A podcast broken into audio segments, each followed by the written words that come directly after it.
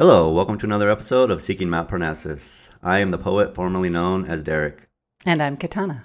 Today we're joined by Steven Forrest, our astrological friend. he is the writer of many books, uh, one being The Inner Sky. The Inner Sky was kind of our intro into astrology, and at least in this lifetime. So we thought it would be an excellent time to have a conversation with him about um, the nodes of the moon, reincarnation, and karma, and how that relates to birth charts and just astrology in general. Yes. Uh, Steven, you were my entry point into astrology. I had a, a colleague, I was a nonprofit consultant, and I had a colleague who suggested your book, The Inner Sky, with no prior conversation about astrology in any way. It was just one of those karmic things, just came in at the right time. And I read the book, and before I had finished it, I was already planning to sign up for the school and just continue in every way that I could. So I've read I've read six of your books at this Wow. point.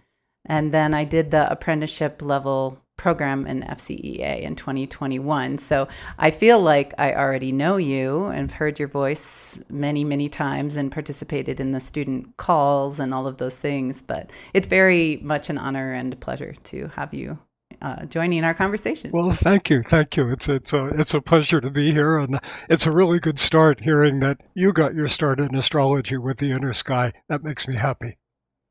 Yeah, and then when I met Derek, we met through astrology. He contacted me for a birth chart reading, and we became I mean we we've known each other many lifetimes. So we were instantly connected again and uh he says I don't remember fully but that I had told him that he had to read The Inner Sky before I would meet him for coffee, you know, our first date. Beautiful.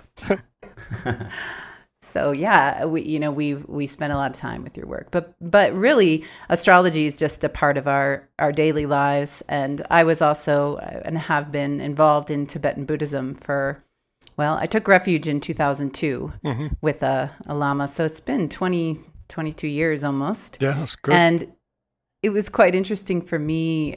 I had already signed up for the FCEA program before I learned that you were also connected with Tibetan Buddhism. yeah, absolutely. I took refuge with Bardor Tulku, and uh, I think it was 2008.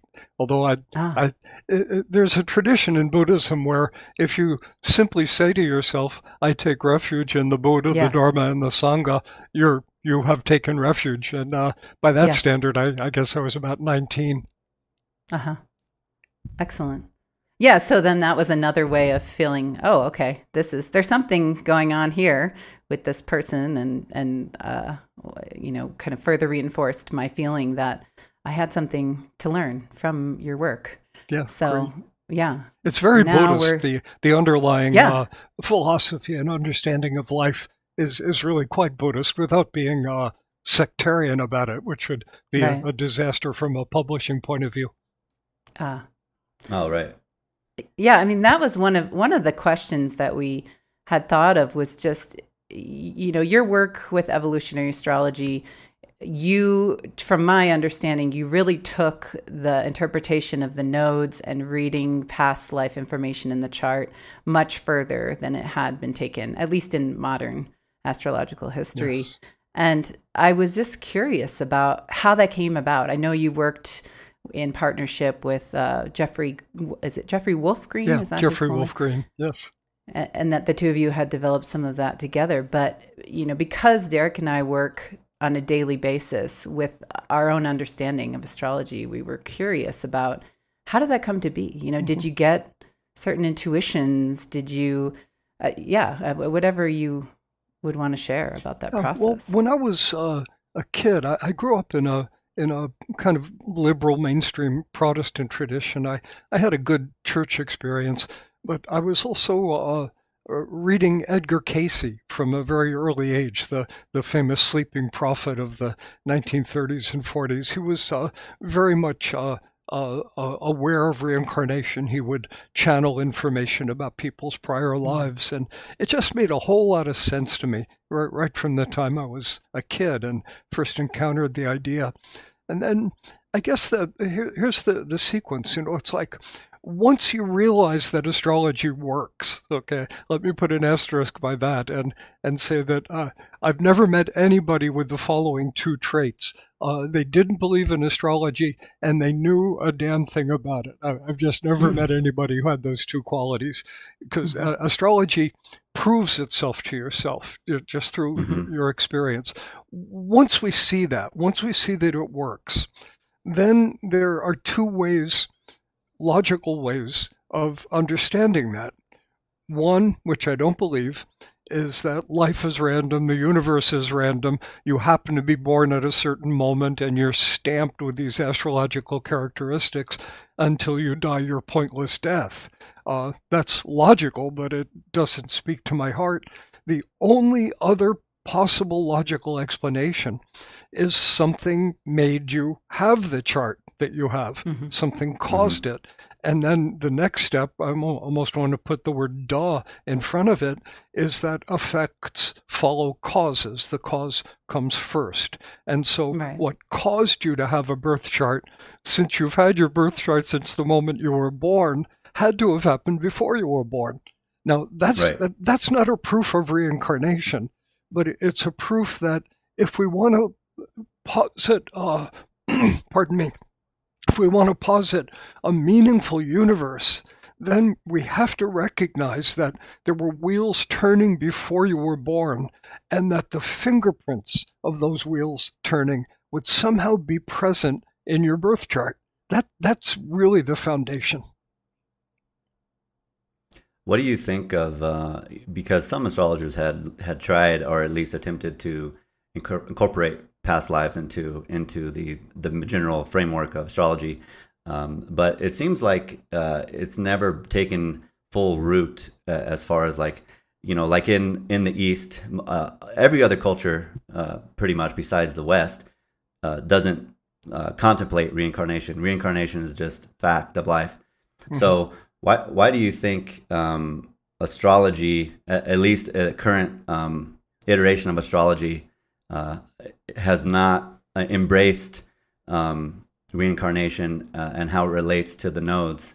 Because um, the nodes, in our in our opinions, uh, the nodes are, has been the most illuminating portions of our own birth charts yes. to to strike up the uh, the fire to get us to see um, the just the basic initiation. Like, oh wow, Libra South Node, Libra Moon conjunct to South Node. Mm-hmm. I think I may have been um, some sort of slave in the in a past life or uh, sixth house. Uh, sixth house. Yeah, uh, uh-huh. yeah, that would do it.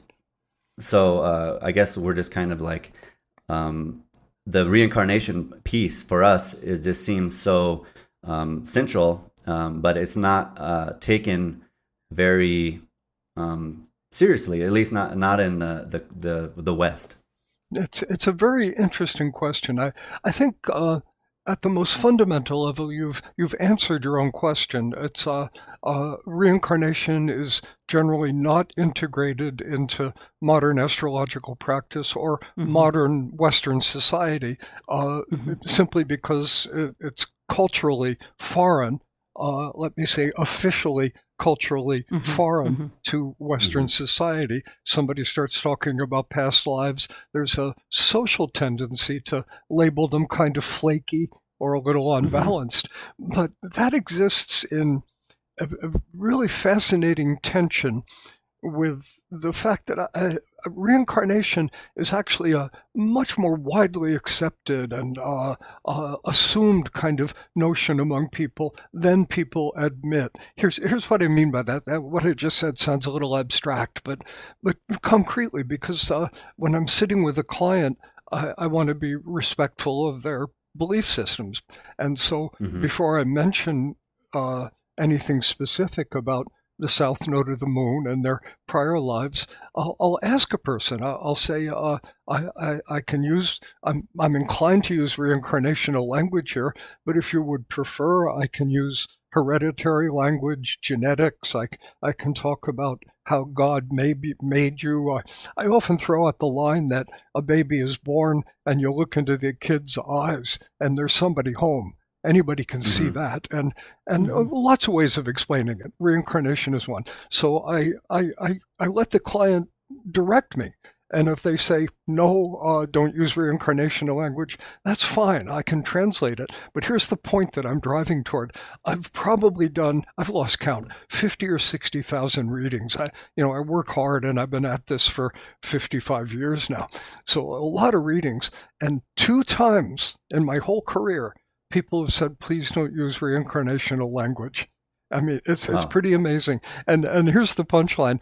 One of those times was a, a professor at Catholic University in, in Washington D.C. had a theological axe to grind about reincarnation. Hmm. He he came back to me a few years later for another reading, and he said, "Okay, this time tell me about my past lives." I'm down to one psychotherapist in Marin County, California, who didn't want to hear about past lives. Pardon me. I, it's anecdotal, but I, I think Yeah. it, it, is at least some kind of barometer of, of the fact that even though officially our culture doesn't accept reincarnation, individuals uh, are widely open to the idea. Yeah, uh, that's interesting. And we, we've been talking a lot on some of our prior episodes about Aquarius, obviously. Yeah. And then today we've got this Aquarius stellium. Moon just moved into Aquarius, Yeah. conjunct Pluto right now. Yeah, yeah. And then the new moon in Aquarius tomorrow, plus Pluto in Aquarius. And we listened to your talk on um, Pluto and Aquarius. And the thing that has been sticking with us the most is this concept you used that we're feeling as well of a massive change in consciousness Yes. and just kind of the reversing the traditional way of thinking about change that the change comes first from a change in consciousness Yeah. and that the possibilities for what will then happen are opened up because of the consciousness and not the other way around Yes. so it, it's interesting to think about, you know, what's latent in, in people. What what things are they close to being open to? That with a small push from Uh-huh, Pluto, uh-huh. or who knows, you know, that it, it, it may create some kind of a a wave of change. Um, but on that note, you know, another thing that occurs to me, uh, just as a question for you, is uh, what have you found?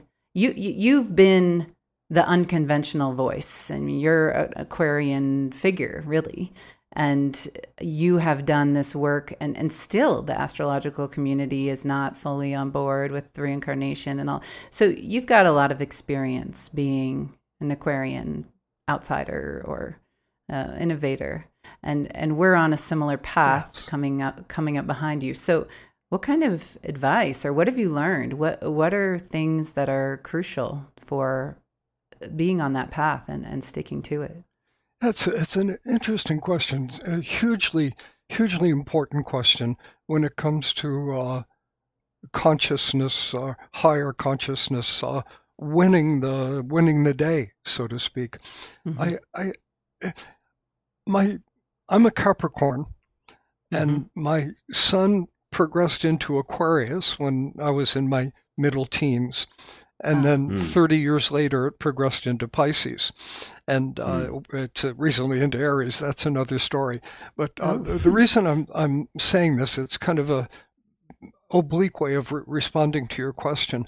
But, but here's when when my sun was progressing through Aquarius, I was becoming an astrologer, and uh, you know, of course, living in a culture where uh, that that was seen as a weird choice. I was a Mhm. smart kid, good grades in school, straight A's in college. You know, so why don't you do something real with your life? You know, was kind of Mhm. the Yeah. the cultural pressure. I should get my doctorate and become a professor or something, and Mhm. and uh, naturally, my my my ego uh, established defenses against that kind of social pressure, which is Mhm. essentially the definition of Aquarius. It is about Mhm. individuation. It's about you defending your right to be yourself. And and so I, was doing that. That, that was my sole lesson for 30 years. Mhm. And then my sun progressed into Pisces. And here's where I get to the real point. And suddenly it's like I, I realized I'd had a chip on my shoulder for 30 mm-hmm. years. It's like, you know, mm. I'm an astrologer. You got a problem with that? You know, it was like mm-hmm. that was kind of my underlying attitude. And it was mm-hmm. necessary for me to defend myself that way. But after 30 years of it, it's like I got the message and I, I began to realize that people were actually interested in it and, and, not thinking I was crazy and kind of respecting me. I had some books out, and, and it was like, uh, I, I mean, astrology always works, but this was one of the most vivid astrological experiences I've ever had. Sun going into Pisces, and it was like my heart opened and and um, I began to feel that everybody out there was much more receptive to hearing me than they had been. Uh, I think that was more than subjective. I think it was also mm-hmm. synchronistic that I just began to attract a different crowd. And and okay, here's where all of that comes to a, a response to to your point, Katana, which is that what we need as as bearers of the Aquarian vision is love love you know we we have to mm. get the chip off our shoulder we mm. we you know focusing on our common humanity our common ground with people like uh, I, at a, a, closely related note in my school there's a a lot of folks who are uh, very politically correct, so to speak, and I kind of mm-hmm. am too. Really, you know, I'm woke, whatever. You know, uh, I, I I lean in that direction, but you mm-hmm. know, with this idea of being tolerant of diversity, you know, mm-hmm. I, I constantly beating the drum that yes, that's what we have to do, but I I I, I want. Uh, LGBTQ people from San Francisco to be welcome in my school, but I also want Christian truck drivers from Tulsa, Oklahoma to feel welcome in my school. Mm-hmm. You know, just to, mm-hmm. to to be open and loving. If if we if we have if that's our underlying vibration, then our message gets through. And if our mm-hmm. underlying vibration is closed and judgmental, the opposite happens, no matter how articulate we are with our message. That's an excellent point. Me and Katana were talking this morning. Um, we've had challenges in our own lives. I, I actually literally have a chip tattooed on my shoulder. Good for you. that's that's how that's how much I uh, understand that that mentality. yes, um, we get that way. Talk- it's an occupational hazard, you know. Yes, uh, but we've been talking about, you know, we've been uh, in our lives trying to fight the system um, with, uh, you know, being anti-authority, um, trying to prove um, our positions to everyone, uh, trying to explain why we're right uh, and why the system is wrong. And mm-hmm. Um, but what we've come to is that the only thing that we can do, really, truly, is be in love, love everyone that we meet uh, have a loving uh, feeling, be have compassion, mm-hmm. and by doing so, we create our own uh, matrix that that um, circulates outwards from our our our duo, and uh, that's the only way that we can actually um, instead of just being the change uh, that we want to see in the world, I think it, it actually creates the change and I think at this moment now with uh, Pluto into Aquarius, that um, I think we might be on the on the point of uh, being ready to to accept the fact of uh, compassion mm-hmm. and love as, as, being just a natural law, uh, w- w- instead of having to constantly fight against um, so many different types of uh, mainstream um, dominant paradigms that have seemed seemed so crushing mm-hmm. uh, in the in the last hundred years or so. Mm-hmm. Um, yes. And I think that that together um, we will um, not by by destroying anything, but by just being ourselves and, and being in a, in a loving uh, state will will get us all there. And I think astrology, at least at this moment, is is helping shape uh, Katana and I's and and lots of people on Earth um, opinion about that and, and a way to relate to each other from that lens. Yes, yeah, absolutely, and well said. I often think of uh, a quote from Mohandas Gandhi. It's a, it's a, this is a bit of a mind pretzel, so I'll say it slowly. He says, The ally we must cultivate is the part of our enemy that knows the truth. Mm. Isn't that beautiful? That in everybody there is some sense of the truth with a capital T. And if we can Mhm. honor that and speak to that and reach out to that place in everyone, we build the bridge. Excellent. Yeah, that, that's that's what we've been coming to Mhm. more and more often these days. Uh, is that we we have so much with each other that we we are able to actually get into that if we if we just open ourselves and allow the the energy to flow directly through us. Uh, the uh, we are horse caretakers. We take care of horses each day. That's kind of our Yeah. uh, way that we live. And the horses um, are natural at this. Mhm. They take in the energy of the sun, uh, the earth, and they they just be themselves. Uh, They, they're open all the time, Yeah. and uh, we we feel that we're on the verge of that as well. Yeah. And um, it's definitely helpful to be uh, so grounded with the horses. Yeah. um, each we have day. a lot to learn from horses. Mhm. That's for sure. Yeah. Well, geez, where should we go? There's so many things. I mean, okay, another another thing that's central to your work, Steven, and that we are constantly discussing is just this small little question of karma versus free will. yeah. Uh-huh. Uh-huh.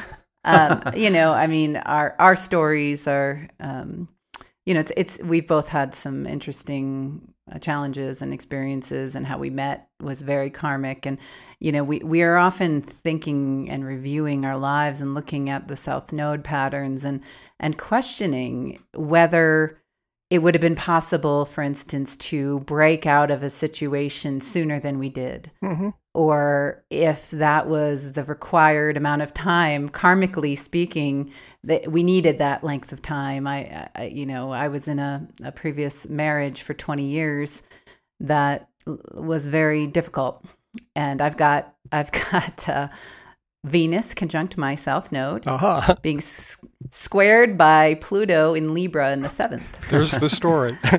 right. So, you know, oh, and then I had a my Pluto square. Pluto was conjunct my South Node Yeah, in sure, Capricorn yeah. during the Pluto square. Quite a time frame. So that it was it was quite the time, and that was ultimately the time that I was finally able to break out of the marriage and understanding the karma and the history and the past life emotions was absolutely essential to that. yes. But yeah, you know, what what do you think about? I mean, I know your work you focus so much on free will and this the choice centered. We have the opportunity always to influence the field and how we respond to Mhm. each transit. Mhm. But then also there are certain things that feel inevitable or Mhm. you know just they're karmic necessities. Um, what have you come to Yeah, at this point yeah. in your life? There, there are deep waters here. Uh, I, I want to start off at a, a very practical level and then go diving into those deeper waters. Um, a, a belief in the possibility of choice, and the possibility of our taking responsibility for ourselves and changing. A belief in that is an absolutely essential ingredient when it comes to evolution. If we Mhm. don't believe evolution is possible, we're not going to evolve. You know, th- Mhm. that Mhm. that seems really basic. And so for Mhm. practical reasons, I, you know, I beat the drum of, of free will. And uh, I've been in a rather antagonistic relationship with fatalistic astrology all through my Mhm. life. You know, people change, and, and that's an observation we can make. So, uh, in practical terms, you know, free will, free will, free will. Um, going into the deeper waters, uh, obviously, uh, uh, it, it's it's your fate uh, to be born with Venus on your south node. You know, uh, Mhm. there, there, there's uh, we're all born in a certain karmic predicament, Mhm. and uh, we we can't change that initial condition that exists at our first breath. That's our it's our fate to have the chart that we have, and and that's the result of uh, the accumulation of decisions we've made. uh, I believe over many lifetimes, and and Mhm. so there's our fate, and then within that fate, freedom begins to operate. You know, you're you're Mm. you're free to begin to recognize the fate. You're begin free to Mhm. begin to recognize certain limiting assumptions that you're making Like, mm-hmm. uh, you know, why am I feeling insecure here? Why am i angry here? Why am i possessive here? You know as as we begin to recognize we've been conditioned by the prior life stuff and there, there's another way that we might respond and that's where where freedom comes in and and it can gather tremendous momentum uh, and you know by the end of life uh, maybe we have liberated ourselves from that that karmic pattern. Now if if what I've just said was uh, not true, then it would follow that nobody would ever change or grow. Mm-hmm. I mean, there it is, just pure logic. If we are not free to change and grow, if we're completely overdetermined by our karma, nobody would change and grow. And then I just like to follow that with one more question. Just think of how dumb you were 10 years ago. Mm-hmm. you know, it makes exactly. everybody laugh, but you know, it's not an insult. It means like, you know, you've learned something in 10 years mm-hmm. or 20 years. You're a wiser person. Human growth is it's the basis of many philosophies, of course, but it's not a philosophical concept. People do grow, people do change, and that in itself is a proof of the existence of free will, as far as I'm concerned. Yeah, that's a good point. Well, we we often think, um, you know, we have personal connections with other people, and uh, one of the things we always struggle with ourselves and uh, relating to them is: is it possible to give any type of guidance to to people that are are personally um, in our lives, uh, or are they only going to be able to get out of their own karma? in their own time based on their own free will and choices or you know like it would if someone would have told me uh, five ten years ago i don't know if you're making the right choices maybe you should think about it would i have been able to understand that and do something mm-hmm. or are you trapped in in that karma until it burns up mm-hmm. and your own soul and your own free will is is the only thing that can propel you out of that um, mm-hmm. that mm-hmm. situation yeah it's a again, deep waters here. Uh, there's a, a statement we, we often hear people make, and it, it, they often treat it as a truism, and it's that uh, you can't change anybody, people have to change themselves. Mm-hmm. And it, it's worth saying, you know, because ultimately, if you don't want to change, you're not going to change. But mm-hmm. you know, it's like uh, I counter that by by just simply affirming from my own experience. I I I have been helped by people. I I've been mm-hmm. touched by people. I've been mm-hmm. changed. Mm-hmm. You know, love mm-hmm. has made a difference in my life. And and mm-hmm. uh, I'm not unique in this. You know, almost anybody I, I suspect would nod their head and agree.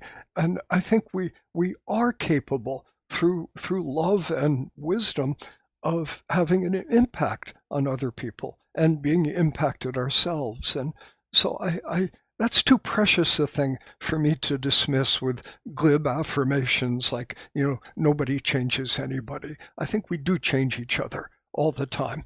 But for the change to, to take, you know, it, it takes two people to do it, it takes two to tango. Hmm. Yeah, I mean that that's a question too as an astrologer. When I finished the apprenticeship level program, I did start a small practice to see. I, I, wanted to blend together my work with horses and my work with astrology. Yeah. And I did that for about a year and a half, I think.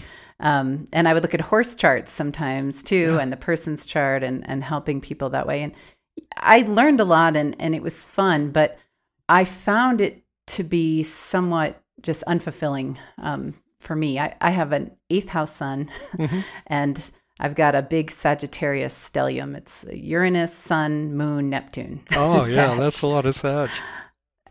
So I think my path is more philosophical than it is necessarily, you know, one-to-one consult. But I thought about that with you because you do you've you said you've had 50,000 consults with people.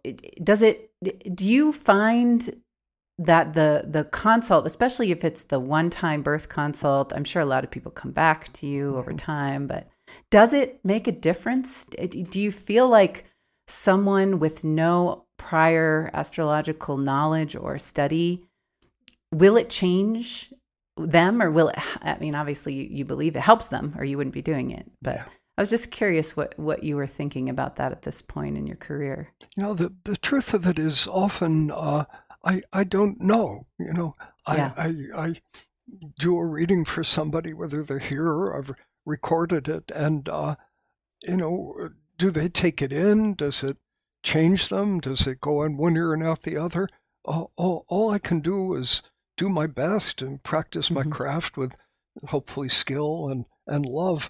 Um, I do get uh, often, in fact, more often than not, feedback from people that's uh, appreciative and, and often includes uh, references to concrete changes they've made in their lives, uh, you know, based upon on the, the work that I've done. So Mhm. I, I feel like I do have some objective reason to, to think it is making a difference, at least for Mhm. some people. Mhm. Yeah, I mean, an, another question we've been discussing, and, and it relates to the school, is uh, about initiation and, and the importance of getting initiated into something that's sacred. You know, we, we view astrology as a sacred art, or a, it's a spiritual practice, obviously, and that there is a some sort of need for initiation or um, learning the language before you can really fully integrate and, and benefit from it. I, I, I don't know. Yeah, you know, with, with your school, what do you what what are you hoping to do with the school and and and the legacy? Yeah, well, there it is. The word legacy pretty much says it. Uh, you know, I'm I'm 75, and famously, nobody lives forever. And uh, I, I want to uh, I, I want to this this flame to keep burning. And so the school and my earlier apprenticeship programs that I, I started when I was about 50 are are all an attempt to to kind of pass on this knowledge to initiate people into this particular system of approach to astrology Mhm. that I've I've kind of created or pioneered and and and so uh, unabashedly in in my school my my aim is to clone myself you know and uh, that, that that sounds a little suspect but that's it's kind of what I'm doing and then uh, you know I say that but then I also add once I've transmitted this approach to the students, uh, you know, I applaud them growing and moving off in new directions and discovering things that I don't know. Uh, so we're pretty rigid about the Steven Forrest method, uh, and and but then the idea is once you're launched, you know, uh, be fruitful, multiply, explore. You know, find your own students and your own path.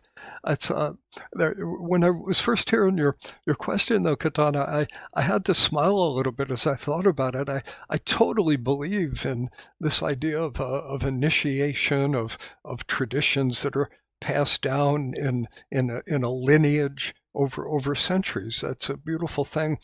But the, the, the part that made me smile is it really wasn't my story at all.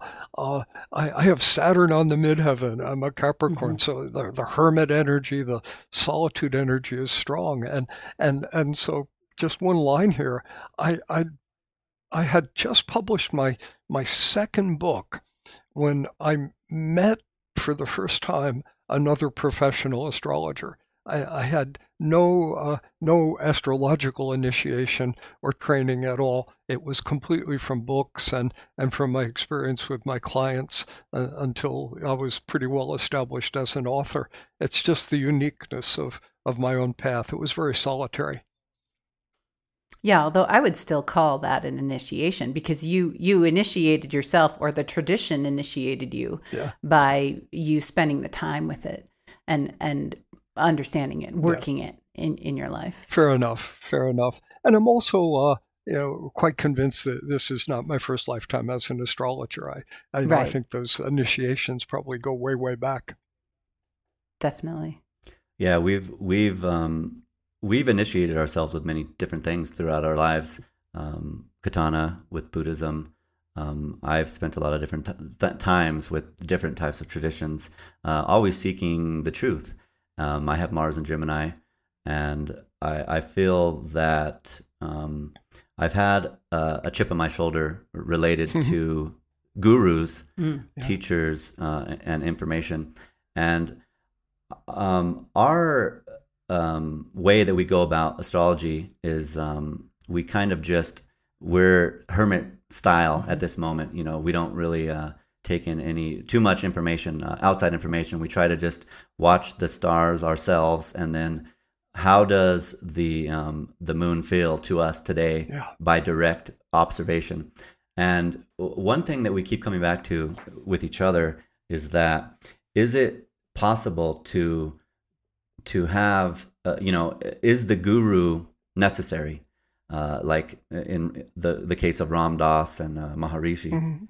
they uh, there there was a direct transmission between Ram Dass and uh, and Maharishi and and uh, the the transmission was love is the truth basically Yes. and uh, yes. Ram Ram Dass uh, uh, discovered that and and went on to be a, a great teacher. But um, it seems to us that the the truth actually is free, and, and anyone can access the, the information. It, it's not uh, hidden, Mhm. uh, but it is. It does take uh, an an initiation of some kind um, that that propels you into this um, this way of life, which I think um, is something worth saving uh, for for the future. Uh, that's our whole concept with this podcast Yeah. and Yes. and our work uh, seeking Mount Parnassus. We're we're trying to to grab onto the shiny diamonds of of the human race, at least up to this point, and and save it for uh, the flood, if there were to be one, uh, so that we can um, have another uh, iteration of, of life on Earth that that matters. Yes. Yes. Um, so our our basic philosophy is that you are your own guru, and, the truth is free and can be uh, transmitted to you,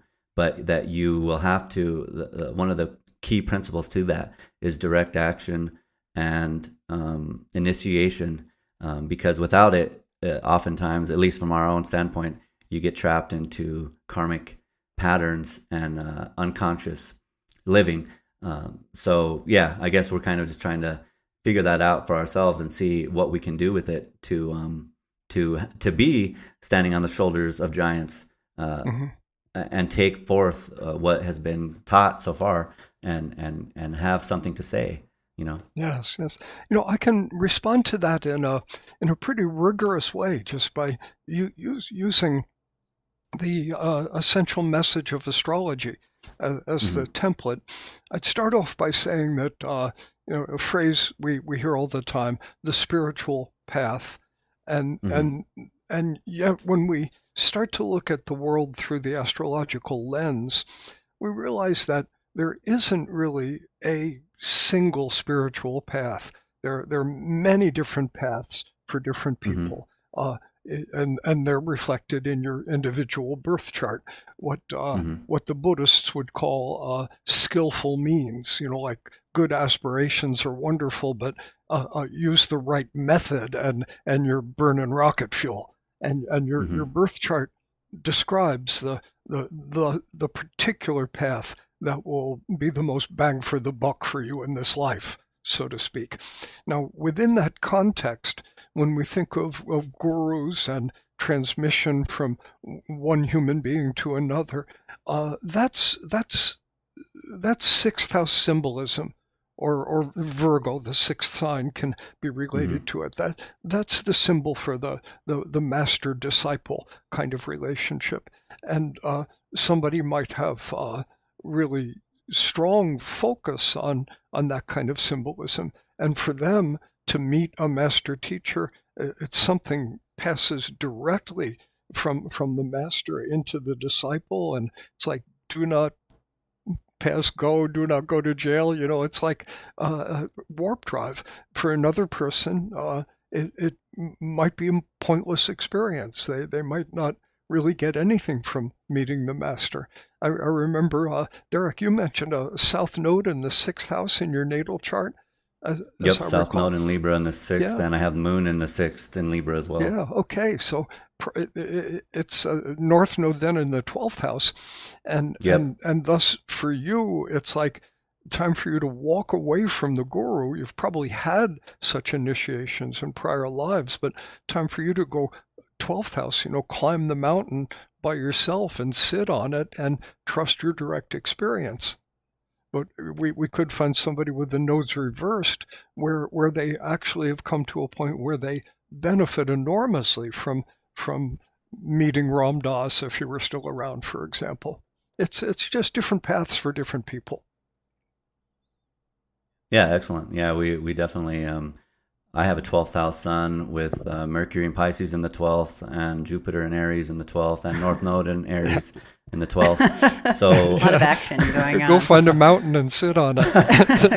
First, climb the mountain Yeah, with yeah. no rope, Uh-huh. and then yeah, yeah, that's excellent. I mean, I think that that was important for me when I found the inner sky, Steven. You know, coming from the Buddhist background, there's all this information and there are all these things about the spiritual path, but there's nothing specific to you as an individual. Yeah. and you know i did i did learn from directly from many different lamas. Some of them were pretty high up in the lineage and i received all kinds of different initiations in their system and i absolutely benefited from it and learned from it. But i often struggled with understanding my own life and what i was doing and finding my own path so i think what you just said is one of the things about astrology that we both find to be incredibly helpful mhm. and unique in that everyone does have a different path. Yes. There isn't there isn't a one size fits all. Everybody needs Zen meditation. Everybody needs uh, Christian works. Yeah, Everyone, yeah. you know, I mean, it's different. It's different for each of us, Yeah. and, and that's ex- extremely helpful. Yes. insight. Yeah, that's uh, you're you're preaching to the choir here. That you know that's the essence of uh, that's the message of my heart with astrology. Mhm. All the words you just said. It's we we have this uh, change in the culture of you know people are often turning away from the conventional religions and Mhm. we have more and more people who identify as spiritual but not religious.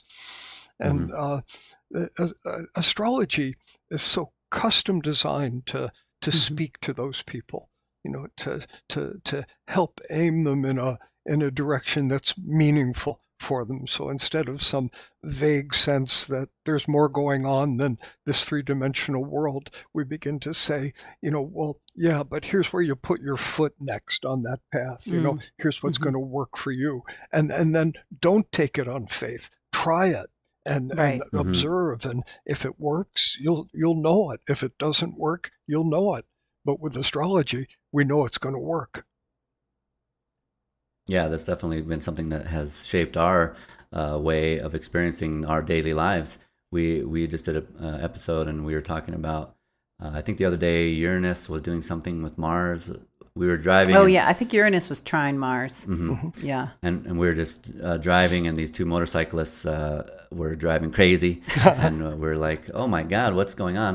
Um, but knowing that, you know, the the transits that were happening, we were like, "Oh well, that's how it is." You know, each person is gonna gonna do what they will with the energy, even if they're not aware uh, of it. But uh, it's so helpful in our case um, to to be aware of it because once you become aware, then it's like once you know that there is something, the the thing starts to know you as well, Yeah. and, and you can you can become even more um, in tune with actually what's happening um, uh, on a more uh, deep, meaningful level than than you could could have done w- with just base uh, knowledge. Yeah, beautiful. I think of uh, like a Mars Mars Uranus kind of combination. I, I I could imagine someone responds really positively to that energy by deciding to jump out of an airplane to skydive for the first time.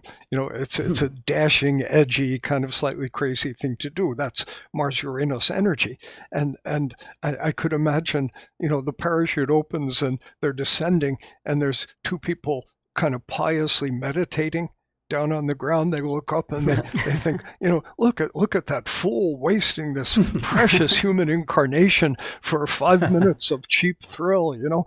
But what this person has just done is it's like they've they've and and a, psychologically they've leapt to their death you know in a spirit mm-hmm. of faith now hopefully the parachute opens they're not going to die but you know what you feel like when you're jumping out of an airplane and and what what a what a spiritual breakthrough that person mm-hmm. might be experiencing through that that mm-hmm. act of courage and and faith and it's a different person who lands on the ground than the one who got out of bed that morning and and so I, I love that way of thinking where we take something as apparently worldly as skydiving and realize it can be a, a spiritual practice for for somebody it might not be for for me or for you but for well, with your airy stuff in the 12th house, maybe you should jump out of an airplane. but you mm-hmm. see, again, it's a point that that the the chart shows a path, and and it might not work for somebody else, but it will work for you.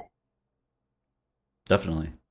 Yeah, I mean, I think also the symbolism, just understanding how to work with symbolism, and knowing that the soul works in symbols. Everything is symbolic. Yeah. So the the jumping out of the airplane isn't just jumping out of the airplane if you if you have that awareness it might be something very deep in your soul that needs that feeling of mm-hmm. reclaiming courage or being able to do something you weren't able to do before or i mean who knows but i think that's another thing that is beautiful about astrology yeah. it's it's poetic yeah. and once you understand the symbols you can start seeing there's so many times where we'll be having different conversations and then we'll we'll look at the charts and we'll see you know Pluto opposing Venus and it's the perfect symbolism for transformation yeah. through love or you know I think it's just that's the way that the the initiation into the language and into that symbolic way of thinking yes then yes. Just expands it expands your creativity and it expands your experience of life and gives it much more meaning, really. Mm-hmm. Yeah, beautifully said. I, I, I, there's a line that I find myself often using when I'm teaching. It's that symbolism is not literalism. Just, just mm-hmm. that phrase. That that right. uh, nothing, nothing that we can say in astrological language has only one meaning. It's it's more like poetry or or a dream. Mm-hmm. It's not so vague it could mean anything, but it represents a, a broad range of possibilities. So ju- just to concretize that, uh, somebody experiencing uh, a Uranus Mars interaction. One illustration jumping out of an airplane. But here's another story. Let's imagine there's a, a, a heterosexual woman who's uh, finds herself attracted to a man who doesn't seem to be noticing her. And she boldly approaches him. She she asks him for a date, let's say. And and of course she she's scared, you know, just like the person jumping out of an airplane.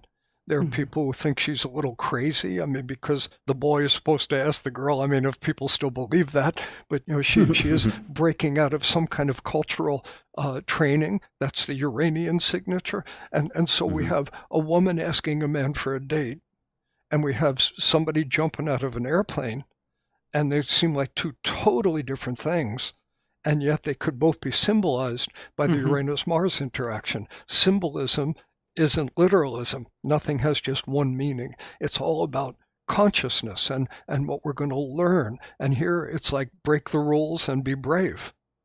There, there's, there's the synthesis, there's the integration of the Uranus and the Mars. Break the rules, Uranus, be brave, Mars. How many ways could we do that? How many ways could we get that right? It's practically infinite. Excellent. Yeah, definitely. We're we're um, on the verge of. Uh, I think Jupiter and Uranus are going to have a conjunction mm-hmm. yeah. in Taurus in yeah. uh, April. In April. April twentieth. Yeah, and we're uh, kind of like on the edge with Pluto just going into Aquarius.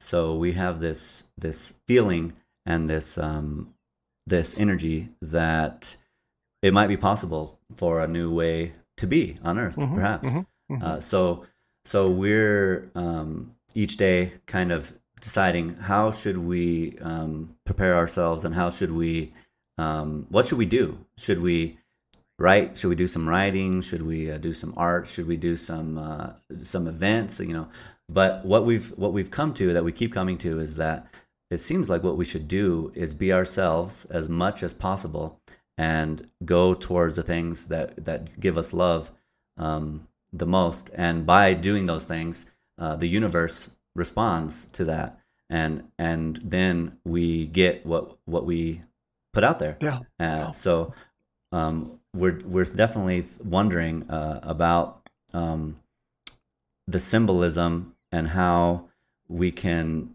um, I guess, take the symbolism and do something with it. Mm. Yeah. That's what we're we're we're struggling with. We- We've got a twelfth house sun and an eighth house sun, and it's like we how deep can we go, and will anyone understand anything we have to say? Uh, that's that's deep waters with the eighth house and the twelfth house. But the, the Uranus Jupiter uh, interaction, it's it's an interesting thing. Here's here's one take on it. Uh, We start off with the classic idea that Jupiter is lucky, uh, but Mhm. we have to be careful there. It's like uh, Uranian energy.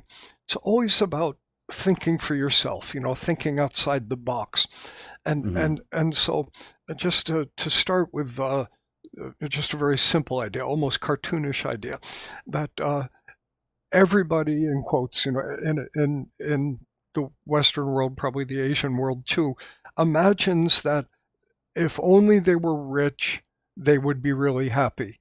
You know, it's it's not the world's most original attitude, but you know, most people wouldn't mind, you know, having 10 million extra dollars. And Mhm. and and and yet we recognize, I mean, simple question. So therefore, uh, all the rich people in the world are happy all the time. Well, no, you know, and it's like everybody knows that too. And yet, this belief system that if only I had money, I'd be happy persists. And, and it's so ubiquitous that it's like children are trained, you know, to believe that.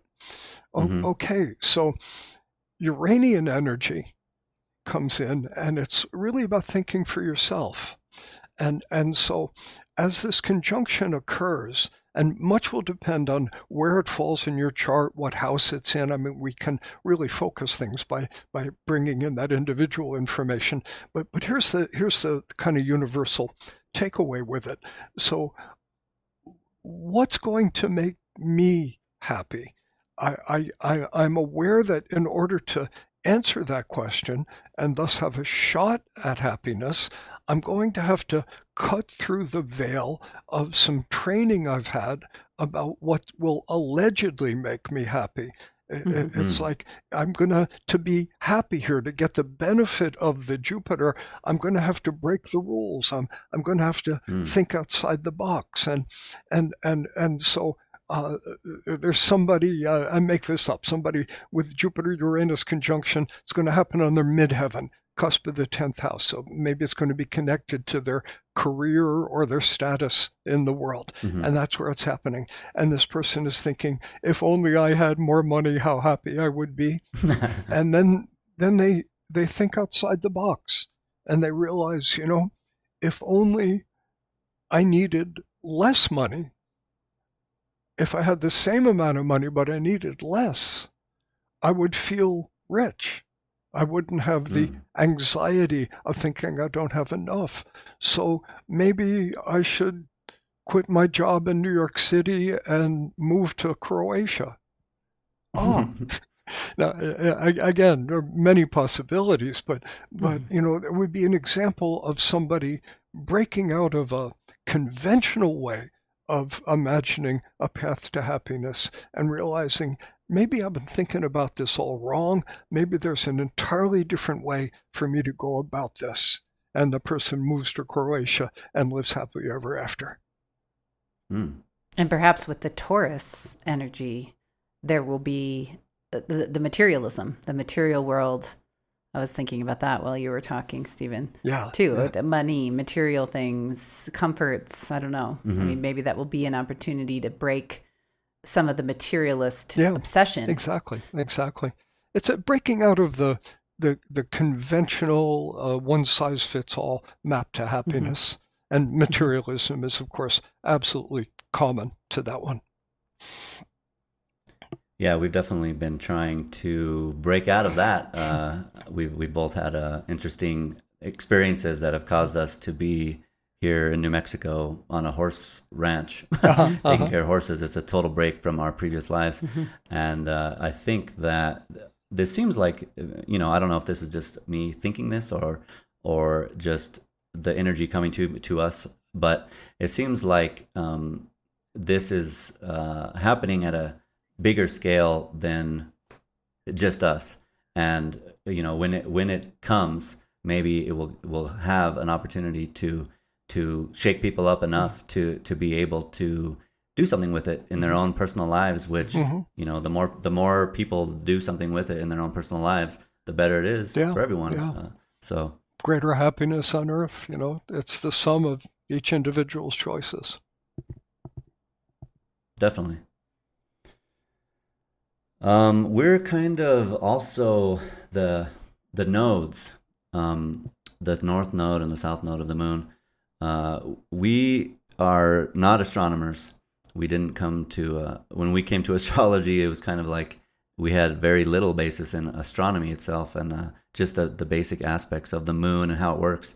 Um, but we had a we were kind of curious about how the nodes um, interacted with you initially and why why the nodes appeared to you in the way that it did to to help um, give evolutionary astrology a a, a deeper. I, I, think you kind of uh, talked about it a little bit earlier, but um, you know, it seems like that's the real crux of of where astrology might be headed mm. um, in the future, especially um, you know, depending, we're working with our own combined chart, and uh, we have a, a, different north and south node mm-hmm. in our in composite. our composite chart. Sure, sure. So we're like, you know, trying, still trying to understand mm-hmm. how to um, to do to do to use energy properly uh, from the nodes. Mm-hmm.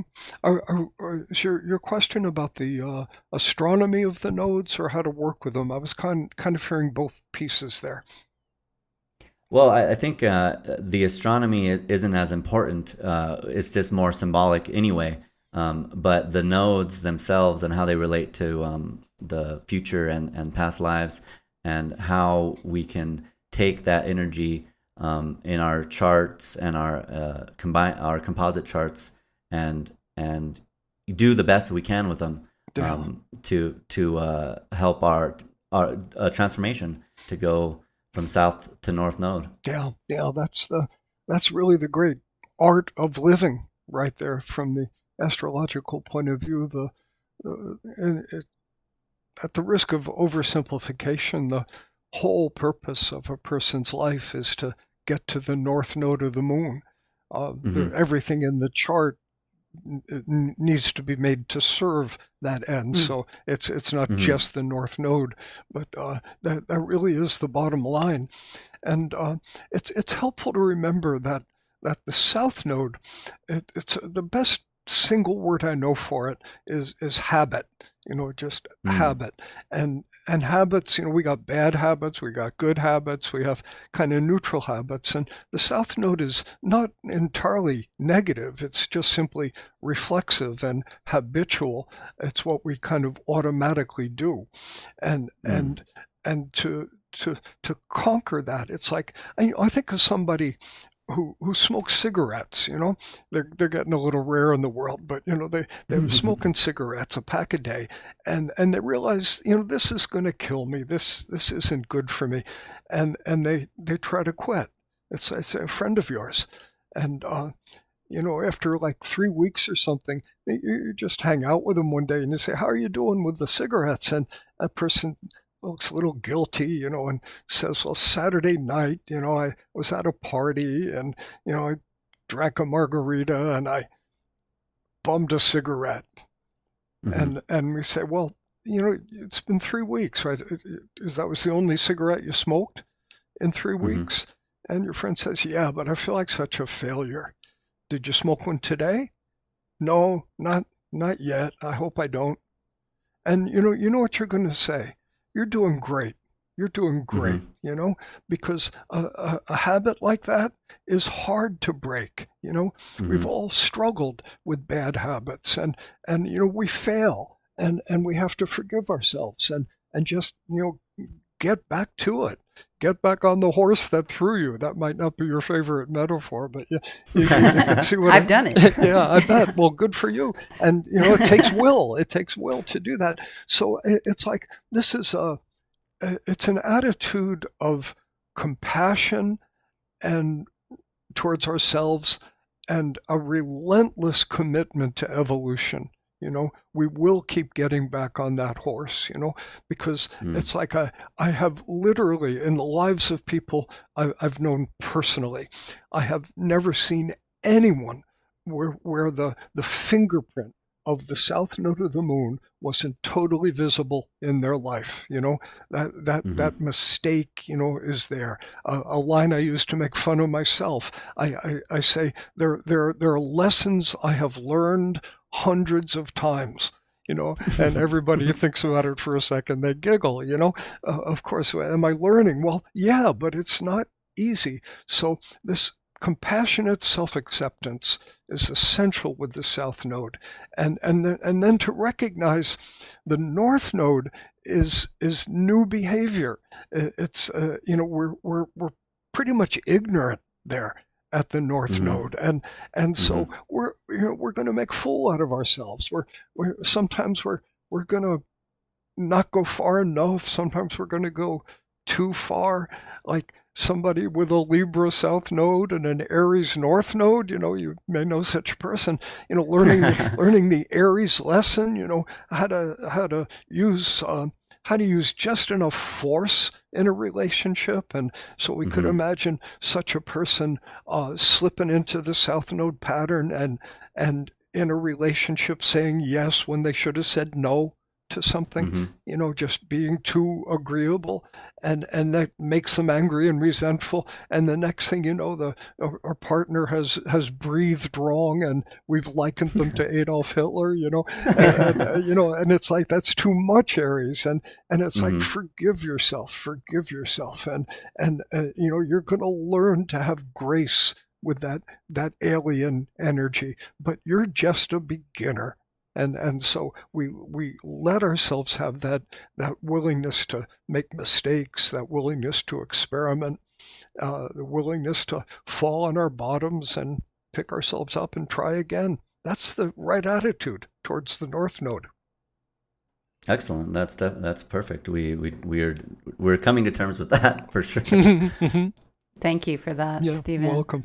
I guess maybe the last question would be about the future and what you you know we we are torch bearers of this tradition and we are also innovators and we are going to carry this forward you yeah. know what you have passed on and and and wanting to take it into the next iteration and and just wondering what you would say to to us and to everyone that's coming with you know coming behind yes. with this tradition well i it's uh the world is uh currently in obviously a pretty scary condition for you know let us count the ways and whenever times are, are hard when the world gets scary there's a, a large part of the population that becomes hungry for meaning, hungry for some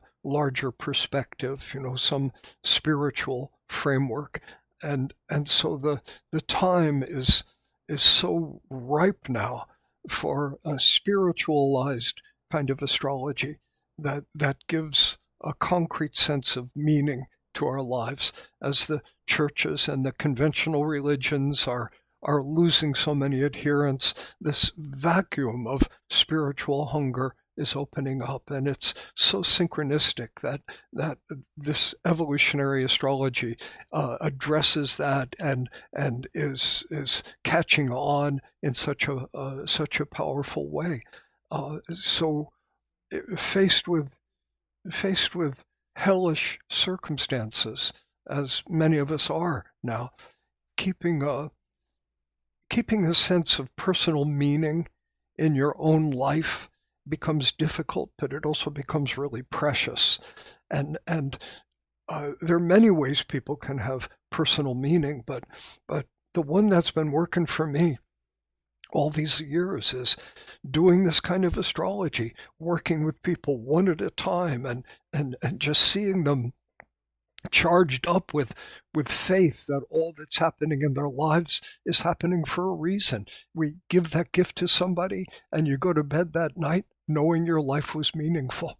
So there's a there's a need for this in the world and it's helpful to others, but it's also helpful to everyone who practices it. Excellent. That that's a, um, a hopeful message that Thank we you. can take that we can take with us into our work that we will um, use. Uh, We we want hope and we want um, love to be spread, and I believe and feel that astrology, um, particularly with evolutionary and uh, the nodes of the moon, are essential to this, and, and uh, it's our um, I think it's part of our duty to carry that forward, Yeah. and we have uh, taken it up, taken it up, and we have uh, decided that it's part of our lives uh, and for others, and uh, we definitely thank you for um, using some of that Aquarius business uh, Mhm. throughout your life to uh, shine a light on how um, we can uh, see our own lives and our own work in, in um, in a way that will be helpful to others. Uh, so I'm just very grateful and, and I thank you for uh, having a conversation with us and talking about what it means to be um, alive at this moment Mm. and, and how we can um, realize our own compassion and, and carry that for, forward together um, into this new uh, Aquarius type uh, energy. Oh, well, thank you for saying that. I'm glad it was helpful. Yes, thank you very much, Steven. Thanks for for all of your work. Thanks. All right, I think I think that's pretty much it. And Okay. uh, thank you for listening. It was great Um, talking to you.